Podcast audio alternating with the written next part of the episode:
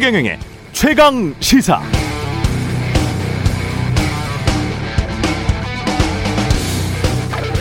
네, 독일 공영방송 도이체벨레가 며칠 전에 홍보가 잘못돼 그렇지 아스트라제네카 백신도 65세 이하에서는 모더나나 화이자 백신과 효과가 비슷하다. 국민들이 아스트라제네카 백신을 기피하면 독일 정부의 백신 접종 계획에 큰 차질을 빚을 수 있다. 이렇게 보도했습니다. 우리처럼 65세 이하에서만 아스트라제네카 백신 접종을 실시하고 있는 독일도 잘못된 보도나 루머 때문에 백신 기피 현상이 생겨서 공영방송이 나서서 이런 보도를 한 건데요. 우리나라는 이걸 언론이 정치적으로 이용하기도 하는 것 같습니다. 누가 1호 백신 접종자가 될 것이라는 될 것인가 이런 보도를 하면서 은근히 백신에 대한 불안 심리를 부추기고 있습니다. 마치 가장 먼저 맞는 사람이 가장 큰 위험을 감내해야 하는 것처럼 대중의 공포심을 자극하고 있는데요. 그동안 하루라도 빨리 백신을 들여오라고 최근 했었을 때와는 또 정반대의 논조죠. 팩트만 말씀드리면 아스트라제네카 백신의 세계 최초 접종자는 1월 4일 영국인 브라이언 핑커 82세 남성이었고요. 이후 유럽연합 소속 모든 나라들과 호주, WHO 등에서 긴급 승인을 받아서 이 백신을 지금 접종하고 있기 때문에 우리나라에서는 최초일지 모르겠습니다만은 전 세계적으로 보면 한국인 최초 접종자는 수천만 번째다. 이렇게 보는 게 합당할 것 같습니다. 결코 최초가 아니다. 따라서 실험 대상도 아니고 불안해할 필요도 없다. 게다가 우리는 꼼꼼한 독일처럼 그마저도 65세 이하만 실시한다는 거죠. 사실만 말씀드렸습니다. 독일 공영방송도 똑같은 보도를 하고 있습니다. 네, 안녕하십니까. 세상에 이익이 되는 방송 최경령의 최강 시사 출발합니다. 저는 KBS 최경령 기자입니다.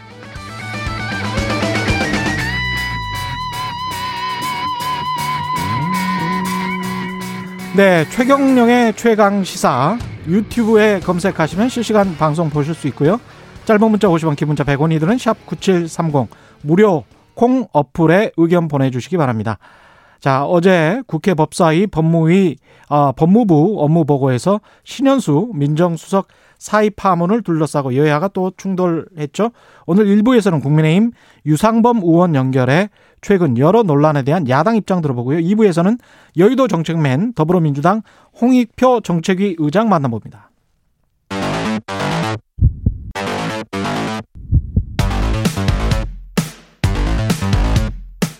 오늘 아침 가장 뜨거운 뉴스 뉴스 unboxing 자 오늘 아침 가장 뜨거운 뉴스 뉴스 unboxing 시작합니다. 민동기 기자 한겨레 신문 하어영 기자가 나와 있습니다. 안녕하십니까? 안녕하십니까? 안녕하세요. 예, 신현수 민정수석이 일단 복귀를 했네요. 예. 네. 어제 문재인 대통령이 주재하는 티타임에 참석을 했고요. 예. 자신의 거취를 일임하고 직무를 최선을 다해 수행하겠다 이렇게 말을 했습니다. 음. 신 수석은 어제 오후 문재인 대통령 주재로 열린 수석 보좌관 회의에도 참석을 했는데요. 청와대 쪽은 이번 사의 파동이 일단락이 된 것이다. 신 수석이 거취를 일임했으니 문재인 대통령이 결정할 것으로 보인다 이렇게 부연을 하기도 했습니다. 이 정도로 뭐 일단락 되는 겁니까? KBS 9시 뉴스에서는 어정쩡한 봉합이다 이렇게 정의를 했던데요. 사실 잘 모른다는 표현이 정확한 것 같습니다. 일단락이라는 것은요, 예. 단락을 예. 마무리 졌다는 거잖아요. 예. 그러니까 책의 마지막 페이지는 아닌 것 같아요. 그렇죠, 그렇죠. 예, 예, 예. 챕터 2가 또 나오나요? 예, 지난 주말 상황만 봐도 그렇습니다. 예. 지난 주말 상황 봐도 예. 언론 보도가 앞지, 앞뒤가 맞지 않은 것인지 아니면 신수석의 어떤 행동이 사실은 예. 약간의 어떤 포석을 다양하게 깔고 있는 음. 것인지는 모르겠습니다만 주변 지인들한테는 그만두는 게 맞다라는 입장을 전하는 것으로 알려져 있고요. 예. 그 이면에는 또 검찰 인사를 어, 법무부 함께 논의했다라는 거거든요. 그러면 아 예. 그러면 그 두 가지입니다. 투출액 전략이네 이것도. 예? 그렇게 같이 해... 가는 거네. 그죠? 예, 뭐 그렇다고 보니까요. 사실은 예. 거기에서 공적인 입장에서 그러니까 청와대 비서관의 입장에서 보자면 오히려 남겠다라는 의사를 전하는 것으로 오히려 받아들여지기도 하는 거죠. 왜냐하면 그 공식적인 입장에서 공무원의 일을 한 것이니까요. 예. 네. 근데 이게 대통령 입장에서 보면 이게 9시 뉴스의 기사의 마지막 구절인데 지금 시점에 대통령의 침묵은 민정수석 교체도 염두에 둔 고뇌의 침묵 아니냐는 해석들이 있다.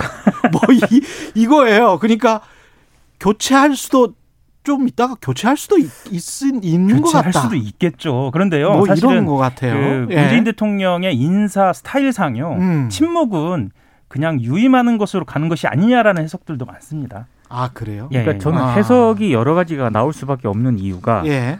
그 일단 거취를 일임한다고 얘기를 했잖아요. 예. 근데 문재인 대통령이 여기에 대해서 반응을 안 했다라고 합니다. 아, 반응을 안 했다. 네, 별다른 입장을 밝히지 않았기 때문에 음.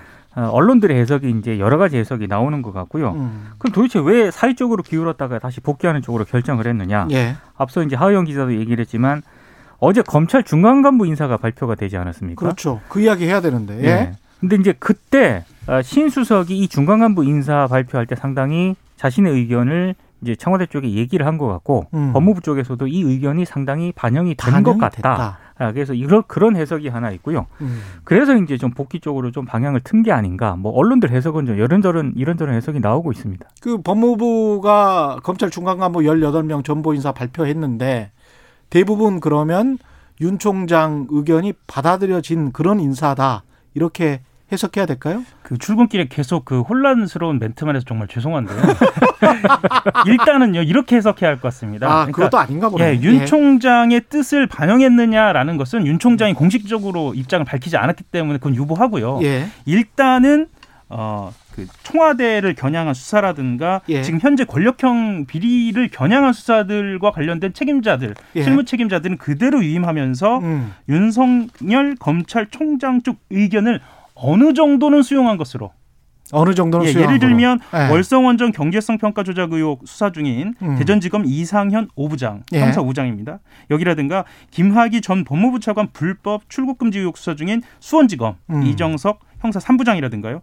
중앙지검에서 울산 함영 수사 의혹을 수사 중인 권상대 공공수사 2부장이나 검언유착 사건 관련돼서 한동훈 검사장 예. 무혐의 처분 참 사건이 많죠. 예. 네, 무혐의 처분을 주장하며 이성현 중앙지검장하고 갈등했던 음. 변필건 형사 1부장 모두 유임했거든요. 예. 이것은 그 대검 쪽 의견을 반영한 것이다라는 의견이 나오고요. 음. 그 이면에서는 또 윤 총장 쪽에서 그러니까 대검 쪽에서는 그 추미애 장관 시절에 추미애 장관이 전진 배치했던 인사들 좀 물르는 인사도 바랐던 것 같아요. 아. 이것도 해석입니다. 예, 그래서 예예예, 예, 뭐 다양한 해석이 나오는 네, 민정이나 검찰이나 뭐 상황은 이렇습니다. 그래서 음. 윤 총장의 의견이 대폭 반영이 된 인사가 아니라 신현수 신, 수석의 신현수 의견이 수석. 반영이 네. 된 인사다라는 평가도 있습니다. 그러면 두 분은 일심 동체인가요? 신현수 민정수석과 윤 총장의 지금 생각은 비슷한 그러니까 건가? 박범계 장관하고요. 네.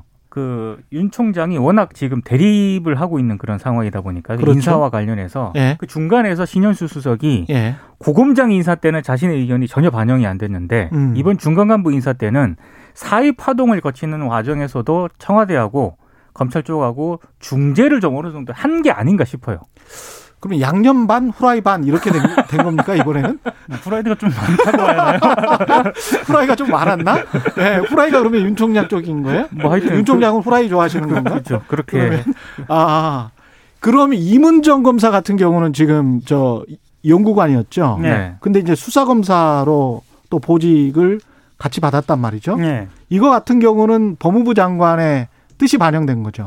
법무장관 뜻이 반영됐고 검찰 음. 입장에서 굉장히 불편한 상황인 것이죠. 불편하다. 예, 왜냐하면 네. 그 임은정 연구관 겸직 같은 경우에는 한명숙 전 총리 수사팀에 대한 강제 수사 기소 예. 이것을 겨냥해서 어, 인사를 한 것이라는 분석이 나오고 있거든요. 음. 지금 그 대검 감찰부에서는요 서울중앙지검 인권, 인권 감독관실하고 지난해 6월부터 그 한전 총리 당시에 그 수사팀 위중교사 의혹 관련돼서 공동조사를 하고 있어요. 예. 임 연구관 같은 경우에는 사실은 연구관 신분이기 때문에 어, 수사할 수 있는 권한을 좀 줬으면 좋겠다라는 음. 이야기가 계속 나오고 있었거든요. 예. 예, 이래서 어, 검찰 쪽에서 보자면 이건 좀 굉장히 이례적인 거 아니냐. 연구하는 입장에서 수사까지 음. 맡게 하는 건 이례적인 거 아니냐라는 이제 이야기도 나오고 있습니다. 이례적입니까?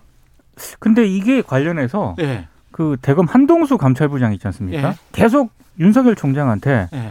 이문정 검사한테 좀 수사권을 줘야 한다. 어. 그러니까 감찰 권한이 있는 직책으로 발령을 해줄 것을 계속 요구를 했는데 음. 이걸 그동안 윤석열 총장이 거부를 해왔었거든요.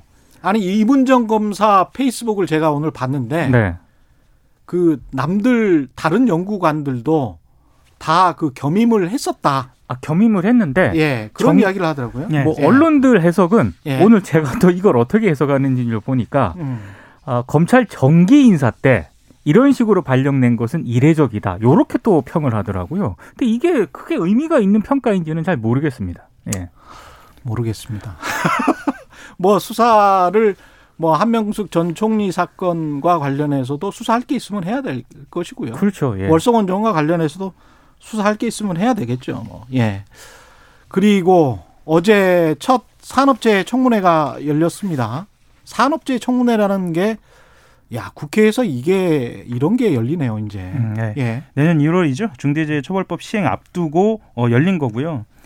이게 그 말씀하셨던 것처럼 산업 재해만을 주제로 한 청문회여서 의미가 또 높은 것 같습니다. 그리고 네. 사실은 저도 국회 출입을 했습니다. 국회 출입을 하면 그 각그 그 기업들 특히 대기업 중심으로 해서 대표들이 청문회에 나오지 않기 위한 로비가 굉장하거든요. 음. 이날은 어 관련돼서 포스코, LG 디스플레이, 현대중공업 등 대기업 대표들이 물론 일부 나오진 않은 사람들도 좀 이따 말씀드리겠습니다만 나오면서 산업 재해에 대해서 아주 강한 질타를 받기도 했습니다. 네. 특히 포스코 쪽이 많이 질타를 받았죠. 그러니까 최정우 포스코 회장은 질타를 받을 수밖에 없는 게요. 음.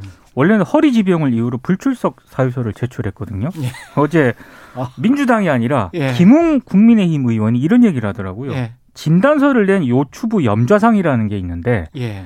이게 주로 보험 사기꾼들이 내는 거다.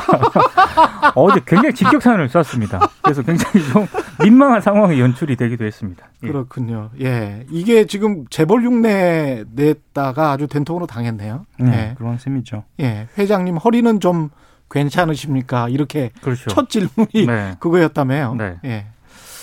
문재인 대통령 제가 오프닝에서도 이야기는 했습니다만은 백신 1호를 문재인 대통령 아스트라제네카 백신을 문재인 대통령이 맞아야 된다. 이렇게 이제 정치적으로 논란이 되고 있는데 야당이 그렇게 음. 저기 계속 주장을 하고 있고요. 예. 그 어제 뭐 정청래 의원이 또 반박을 하고 이런 상황이었는데 어제는 또 민주당 지도부까지 가세를 했습니다. 예. 뭐 이낙연 대표라든가 양양자 최고위원이 음. 백신은 과학의 영역이다 이런 상황에서 야당이 백신에 대한 불신과 불안을 부채질하고 있다라고 지적을 하니까요. 예.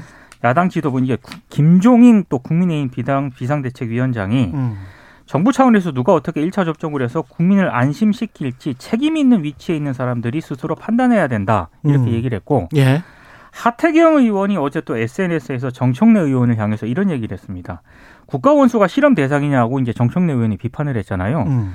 국민이 조선시대 기미상궁이라도 되는가? 음. 대통령이 못 맞을 백신이라면 국민에게도 맞히면 안 된다라고 주장을 했는데 예. 이런 그 정치권의 논란이 너무나도 어처구니가 없었는지 음. 그 이제가 팔림대 그 교수 있지 않습니까?